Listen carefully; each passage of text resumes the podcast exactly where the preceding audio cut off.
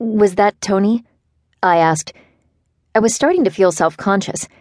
I'd only studied French and Latin. What? Oh, yeah, he's coming. You can wait over there, she said. I awkwardly strolled around the lobby looking at a painting of Grandpa Crawford, who founded the funeral home decades earlier and ushered his son into the family business. I would later learn this was the norm. Working in death isn't something most people choose, it kind of chooses them. Liz, what can I do for you? said Tony, walking up behind me. I felt the stares of both receptionists and pulled my Hermes bag behind me. Maybe we can talk in your office? I plopped myself down in the same leather chair where I had laid out the plans for Dad's funeral. I'm wondering if you have any job openings, I said. No sense in beating around the bush.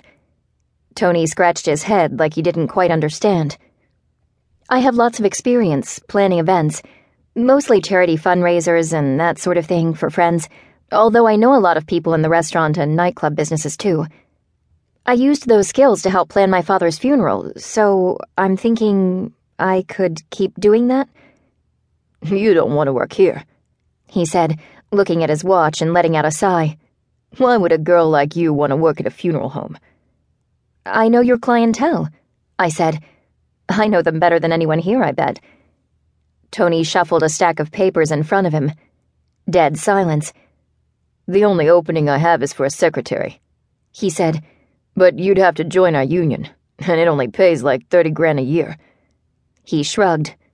That's it. I'm telling you, you don't want. I'll take it, I said, smiling. I wasn't sure why, but something about being back at Crawford felt right. Plus, I figured if I got bored, I could always quit and go intern or go back to event planning. Although the latter kind of made me want to vomit. It seemed like no matter what party I was asked to plan, the next question was always, and can you get your famous friends to come? This was like event planning, but I didn't have to make the guest list, and the guest of honor would never be a pain in the ass. A few minutes later, I was at the front desk filling out paperwork as quickly as possible Mostly union stuff and copies of my photo ID. Well, that was easy, I said to the receptionist who looked barely awake. Looks like we'll be working together. I continued, convinced that she'd warm up to me, as people usually did. She must have had a rough morning. Shame, I thought. Uh huh, she said, taking the paperwork from me and tossing it in a pile next to the phone. Maggie was less than thrilled when I got back to the sidewalk, but she was easily appeased once I stopped at a nearby bakery to get her an organic dog cookie, her favorite. I bought myself a celebratory Linzer cookie as well. I hadn't expected to be offered a job on the spot, although things like that had a way of working out for me. Maggie, isn't this exciting? I said as we both bit into our cookies. I'm going to plan fabulous funerals. I invited Max and Gabby over for dinner that night to tell them the news.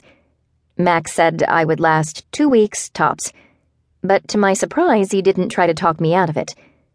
Gabby was more worried about whether or not my job would interfere with our plans to go to London for a friend's birthday bash the following weekend. I shrugged. I don't have my schedule yet, but it's possible. Well, you could always quit, I guess. I haven't even started, I said, mixing a Ketel One and club soda. Plus, I'm not going to quit a job to go to a party. That's insane. You can't miss it. It's going to be the party of the year. I will seriously freak out if you don't come with. Max pointed to my drink. You better make that a double before you call Mom to tell her about your glamorous gig as a death secretary, he said.